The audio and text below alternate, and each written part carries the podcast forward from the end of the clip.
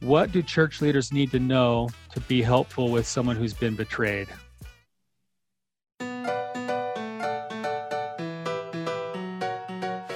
What's up, you guys? Welcome to the Therapy Brothers podcast. I'm Brannon. I'm Tyler. We're brothers. We're therapists, We're not afraid of your questions. so bring it.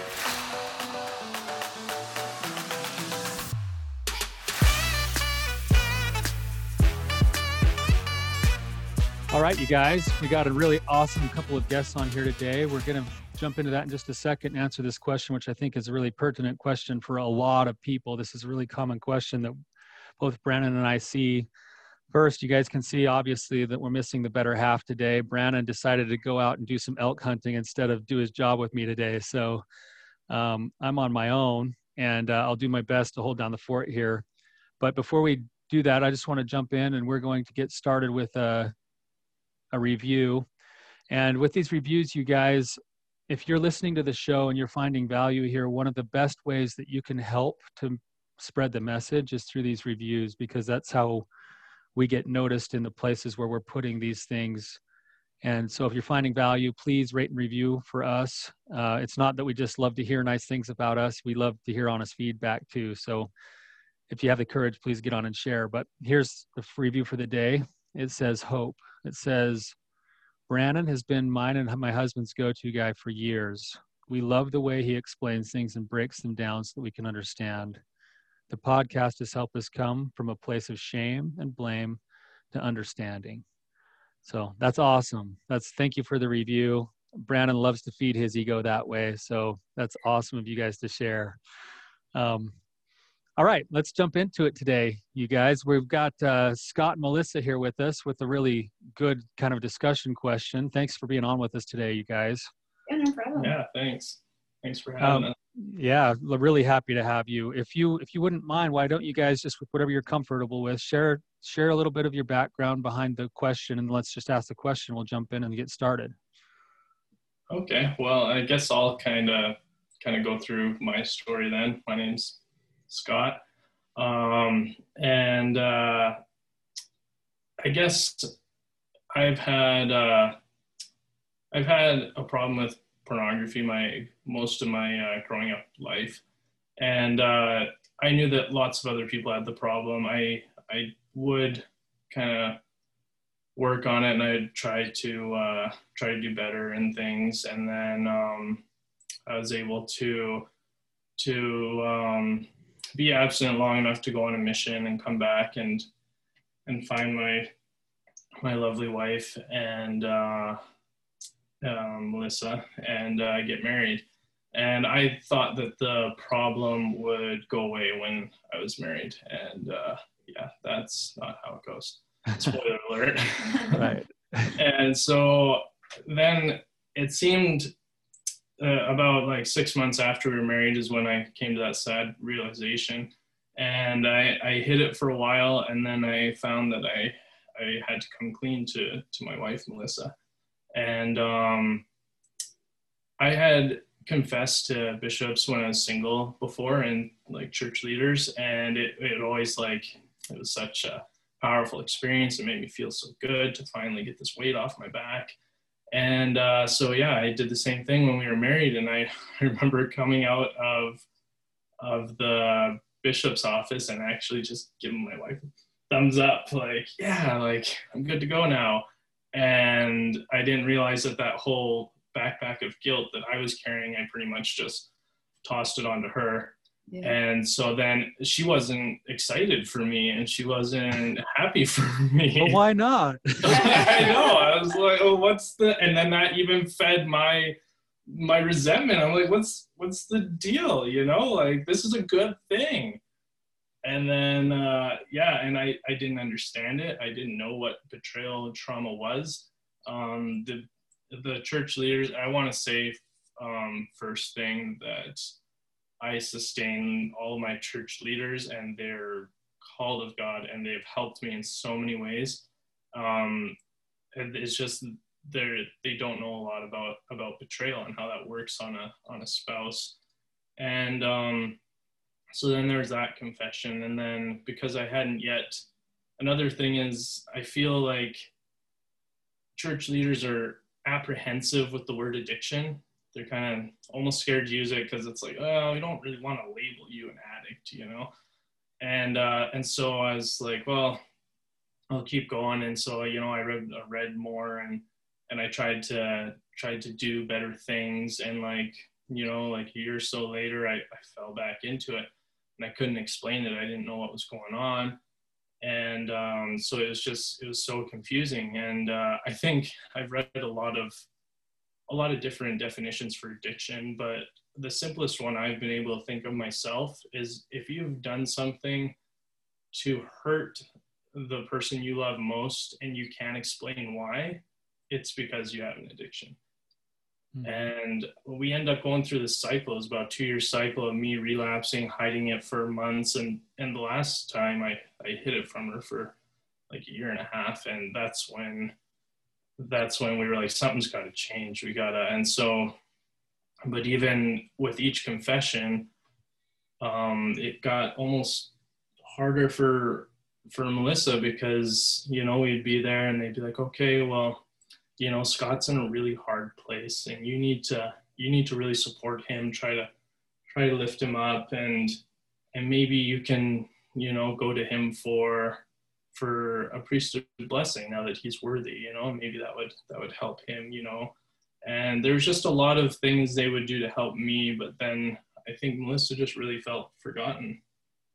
Yeah, well, um, I feel like no one quite grasped the magnitude of what was happening in our lives, right? Like it wasn't just singular acts of acting out, it was all the gaslighting and all the hiding and the manipulation, right? And so I feel like when Scott would share what was happening, I almost went through a grieving process of um, losing what I thought our marriage was, and yeah. that um, realizing that my reality of my life wasn't what I thought.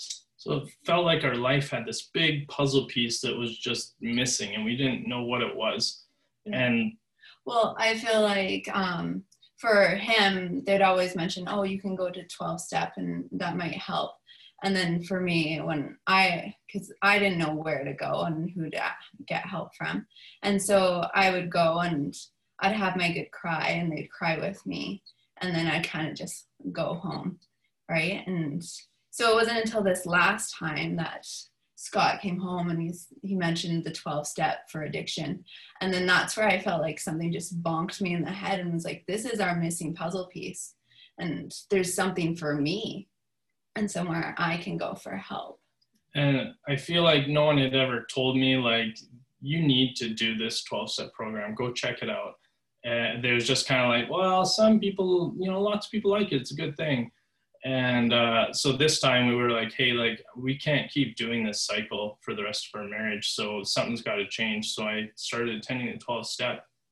And that's when everything kind of clicked because that's when I finally realized that I had an addiction and that Melissa, and then we started looking for stuff and we found Brannon and we realized what betrayal trauma was and then it clicked again why melissa wasn't so happy for me when i came in and confessed.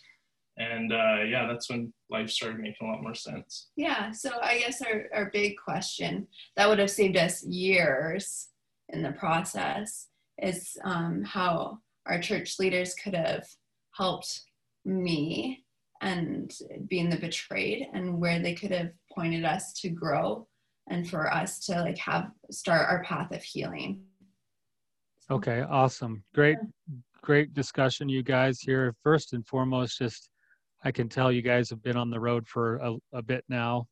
Yeah. um, it's it's kind of a rough road but i i commend both of you guys for being yeah for being on it and for the work that you're doing and for the ability to come and share your story this way. Um, so it sounds to me like you know obviously what we're talking about here there's lots of different angles that we could take on this but um, i guess just M- melissa i just would like to maybe come back to you for a second. You guys are talking in the realm of you know you if i'm picturing this right you you start this journey. You've got this kind of sort of system set in place where the first really the first line of defense that you go to for a problem like this was your church leaders. Yeah. and and and i think that that's an important place to start with what you're asking about the church leaders because you know for so many church leaders they're in the positions that they are because they genuinely really want to make a difference and they're they're really good people who are trying to do the very best they can and a Mhm. lot of times a lot of times they don't even know what to do in order to help say the betrayed side of a, of this equation because the focus has always so traditionally been on the person who's got the the sin or the problem that needs the attention right so could you uh, for any for any one of those church leaders who might actually be listening to the episode here and for anyone else who's listening who's got similar issues that are going to be working with a church leader could could you maybe just describe for me what the emotional process is and was for you through all of this and what you wish you would have been met with that that maybe just didn't quite happen even though it was well intended by your church leader Yeah. Well, um, there's so many times that we did go to church leader. So I felt like every time that it would happen, I'd grow a little bit more as a, a person. Um, but I feel like the first, the very first time we're when we were married, I think what would have helped is if someone would have helped me put the puzzle pieces together. Because um, growing up, I always was told, oh, you know, a lot of men struggle with this, right? And so when we were dating, I, I asked Scott, and he's like, yeah, I did, right? But, you know, I'm worthy and I went on a mission. And so in my head, it was just kind of like, oh, okay, so that's that's behind us, right? And then when he acted out and he came forward the first time, I didn't quite put those pieces together that it wasn't just a few times when he was younger that it had been de- developing and growing for years right?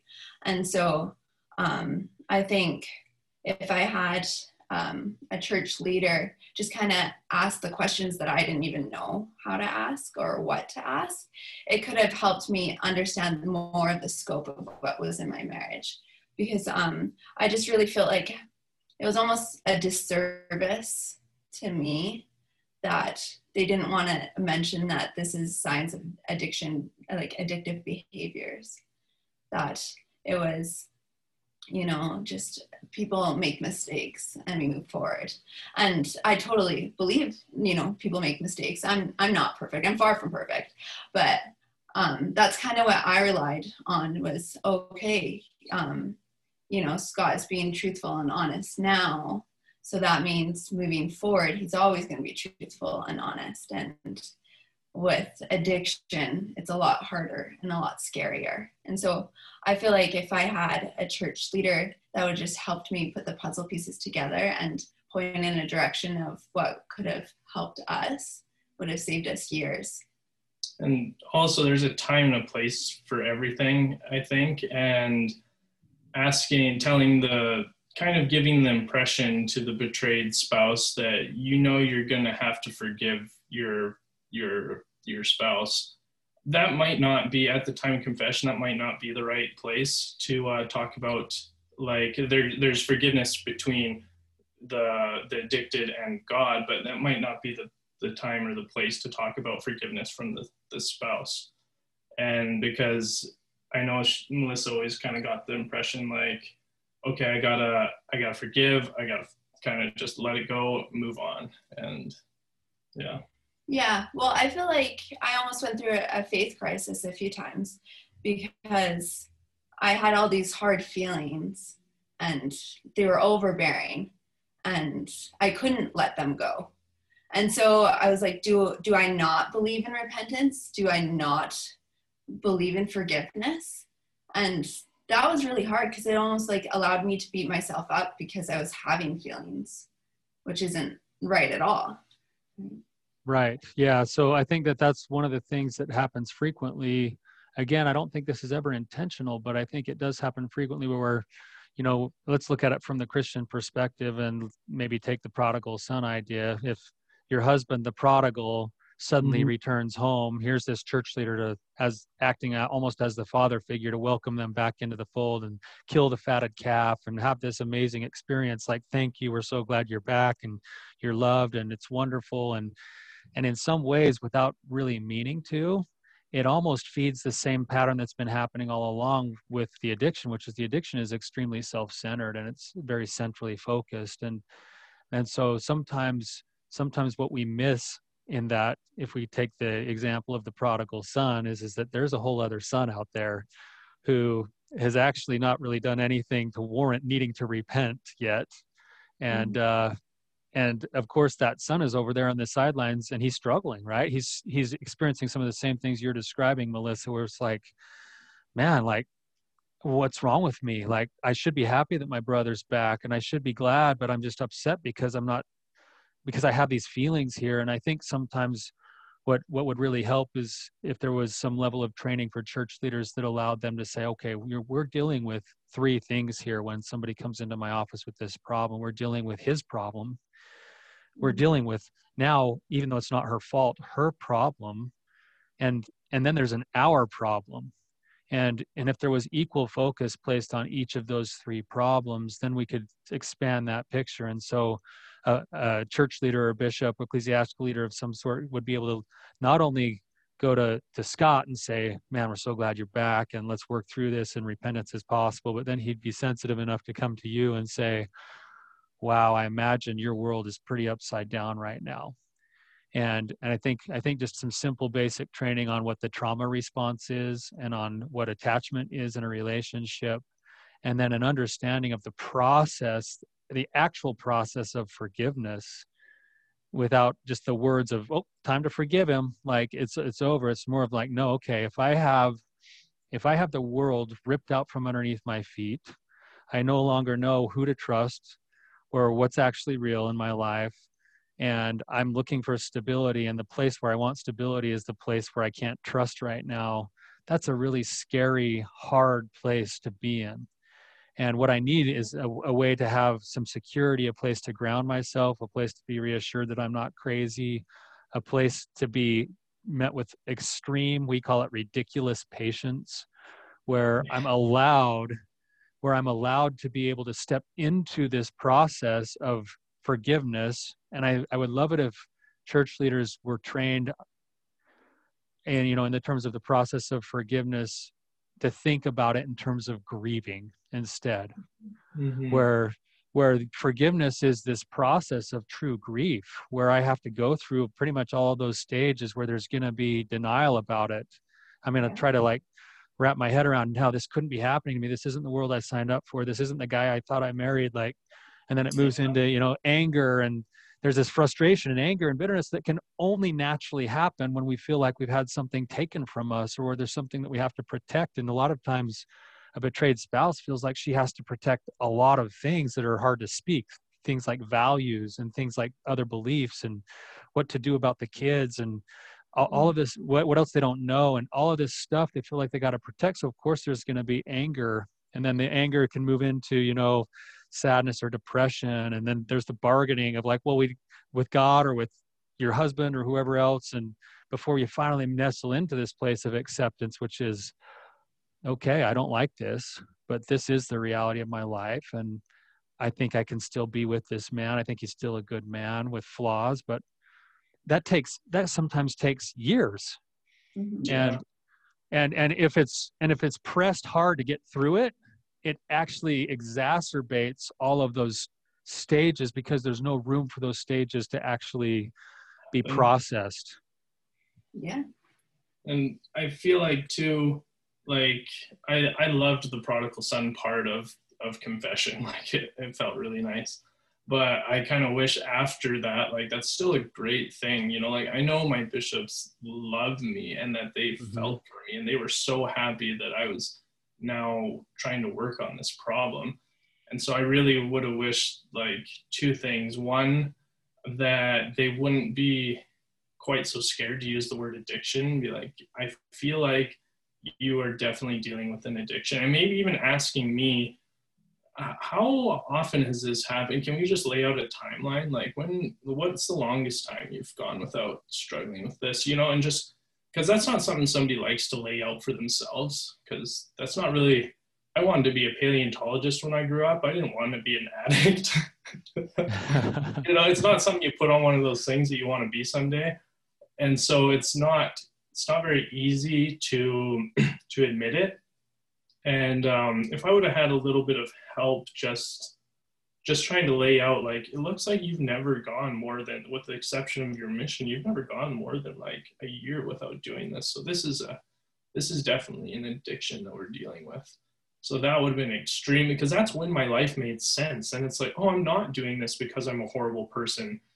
I'm not doing this because i hate my spouse because i love my spouse you know? And so nothing made sense in my life but that that was kind of the missing puzzle piece for me and the, the other thing is, after the whole prodigal son moment, I wish they would have sat me down and, like you said, was it ridiculous patience? Yeah. And uh, you need to have a ridiculous amount of patience for your wife right now because you've you've done a lot of things that that hurt her really bad, and she is in a space where she doesn't know if she can trust you.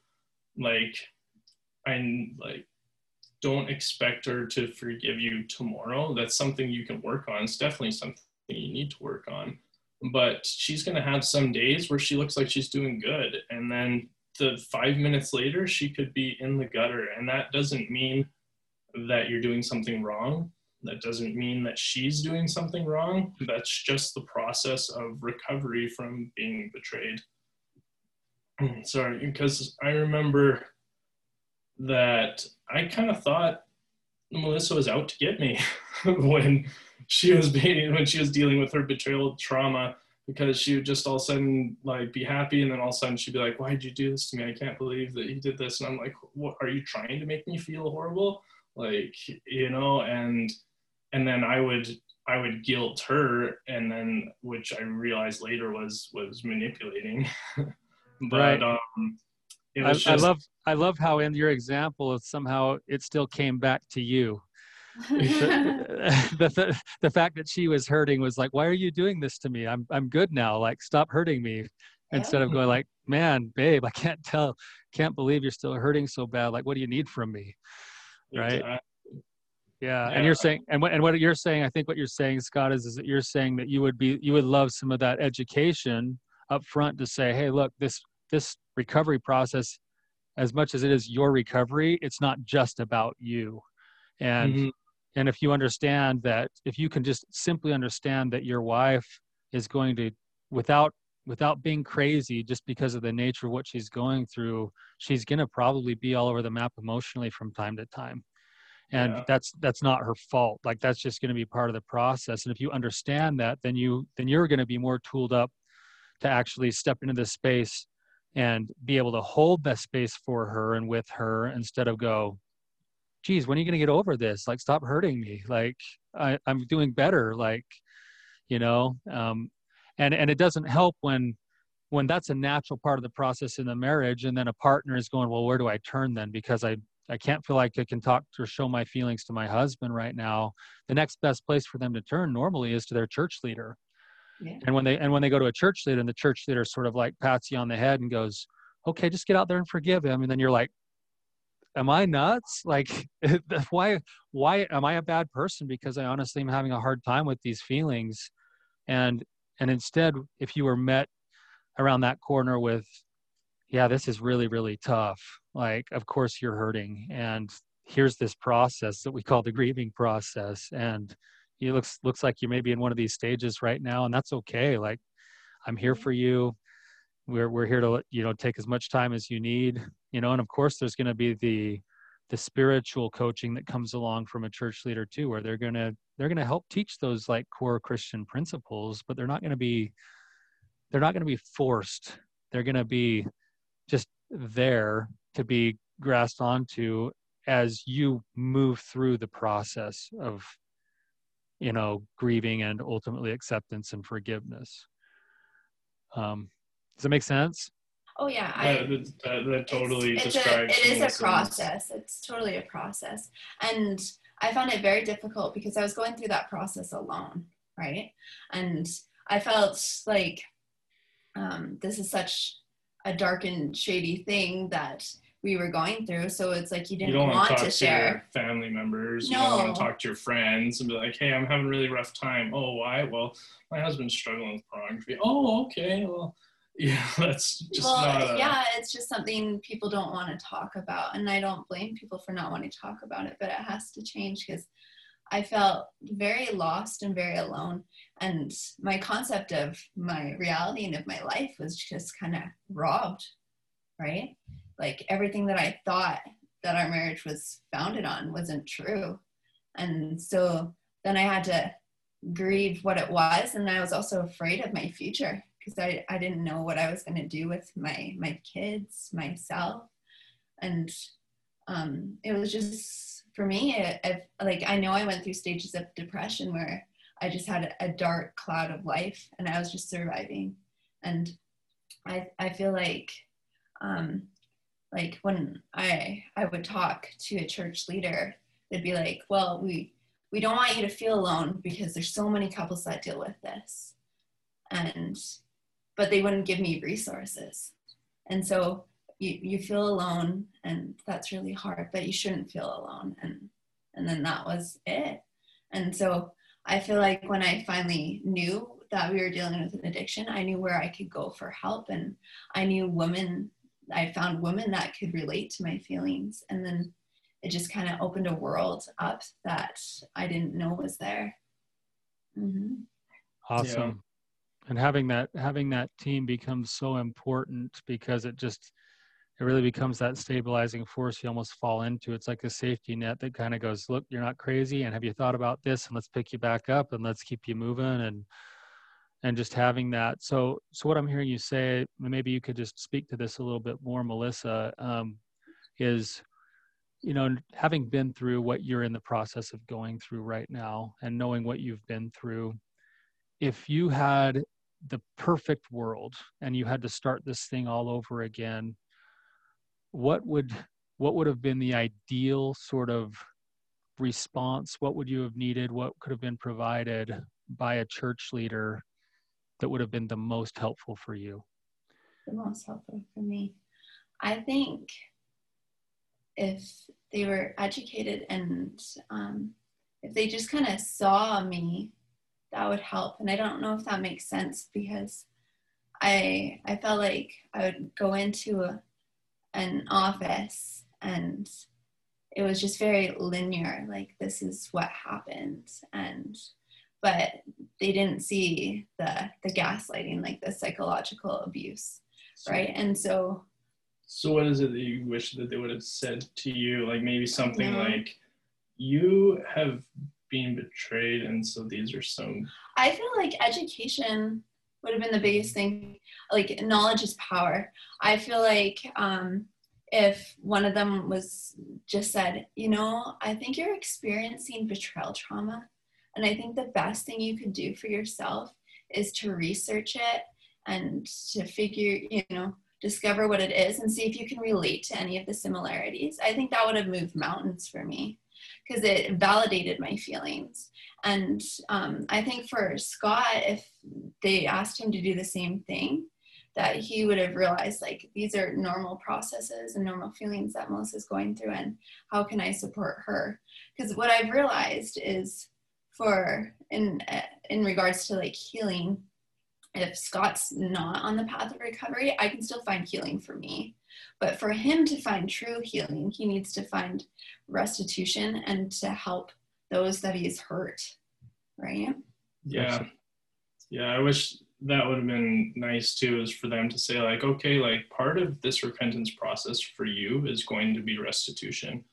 And part of restitution is going to be you learning about how your wife feels as a betrayed spouse. And I remember reading the or watching the videos of, of Brannon's how to uh, help her after, help her after shattering her heart. And uh, it was just mind blowing, you know, just like learning about holding space and things like that. Because I would feel so alone because Melissa would be triggered by, you know, anything that happened. And then I'd like, what, what do I, what do I do? Do I, you know, and um, yeah, knowing that, that, uh, that betrayal trauma was a thing. I'd never heard of that that term mm-hmm. before I found out about Brannon's stuff, and maybe even just having we found a lot of excellent books and things on on betrayal trauma, and we even gave one to our bishop. And we're like, just keep this in your desk for for the next uh, for the next person that needs it, you know. And Yeah.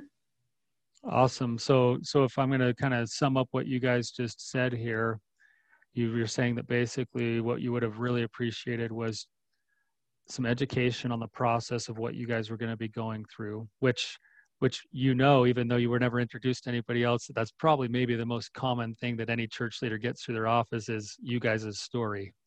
Yeah. And uh, so if a so if a church leader is educated on both sides, on on all three, on the his, let's just say his addiction, hers betrayal trauma, and the hours of what it's actually going to take to rebuild trust over the process of time. If a bishop or a church leader understands that process, they could use they could use some of that knowledge just to at least steer you in the right direction to say, hey, look, like this there this is a thing like it's a pretty common thing and there's a way through this and here's a good place to go start and so you're saying education on the part of the church leader that could then lead to some resourcing so that they could say it's not like it's not like the church leader needed to be the end all answer all be all for you no, not at all. no they just they just needed to be almost this conduit for you to say okay let's get you in the right path here where you can have the right kinds of support you can get the right kinds of education you can start to build the right kinds of tools to start climbing out of this hole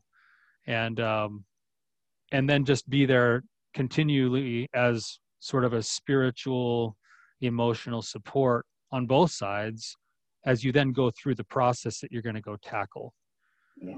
that's what you're Mhm. saying awesome Yeah. yeah, I, I think i think that that's something that you know as i i work i work with a ton of church leaders you know i mean it's like i think just because of the nature of the the specialization that Brannon and i both do with sexual addiction betrayal trauma it's often so closely connected to especially these christian you know the christian values here that i sometimes feel like church leaders are my second client where i'm talking with them frequently all the time. And and by and large most of them you know i have a standing offer that says any church leader who wants to come meet with me i'll take them to lunch for free if they'll just let me talk you know? Just because just because i want them to have that education that says oh i know what to do. And i think it really empowers a church leader to have that education.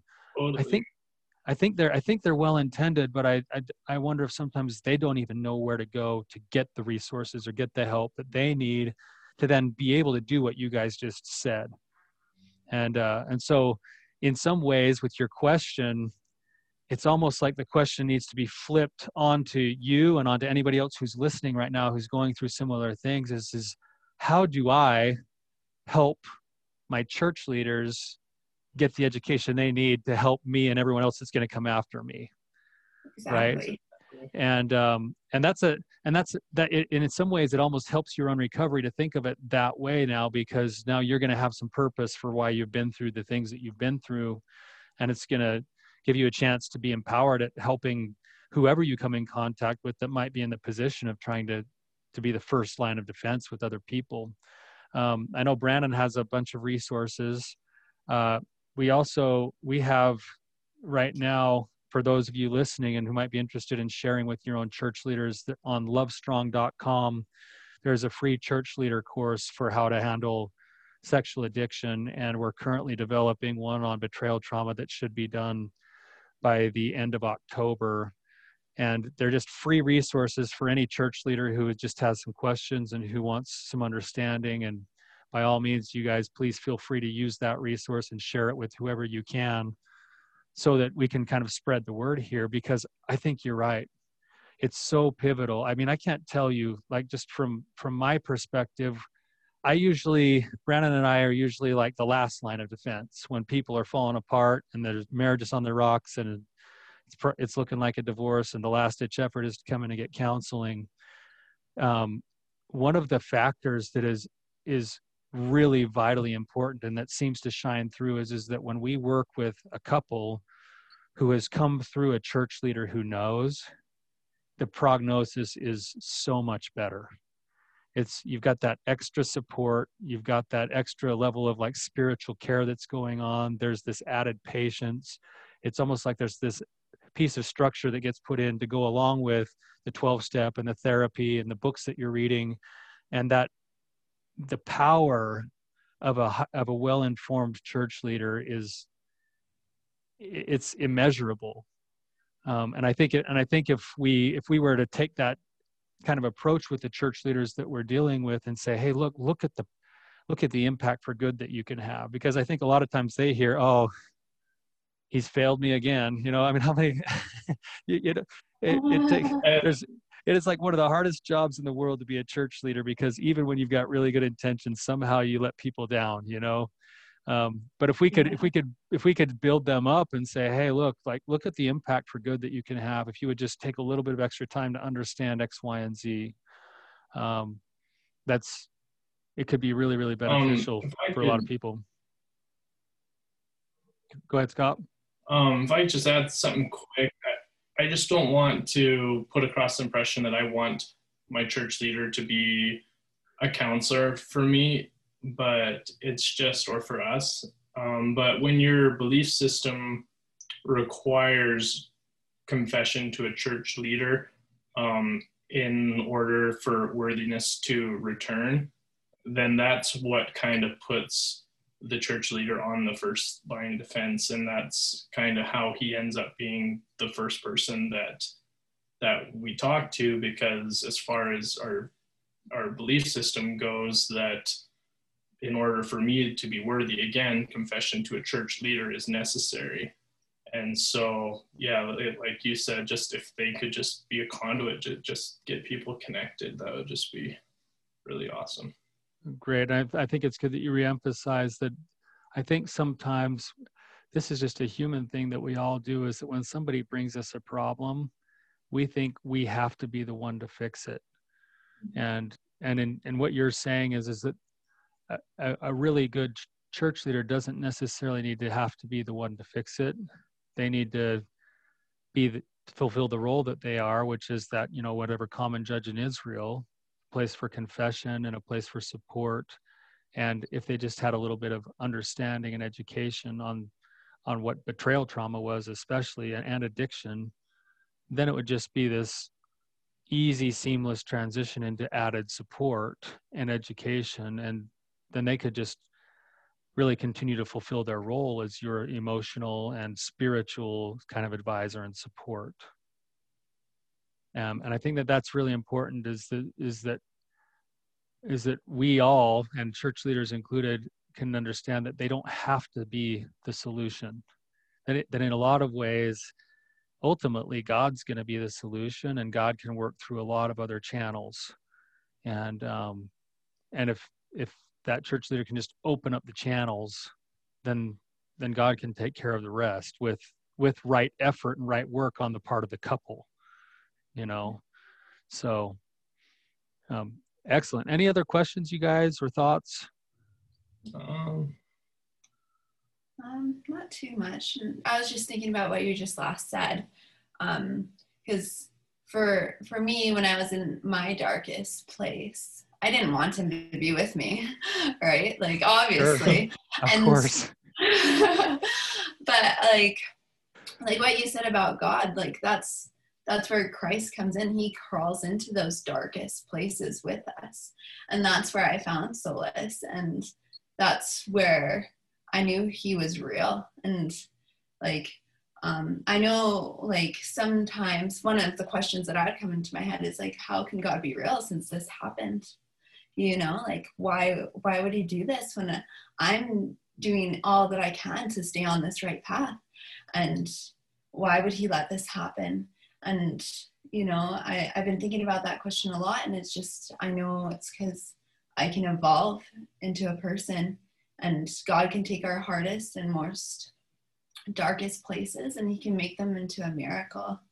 And um, i know like at the beginning process it doesn't feel like that would ever happen.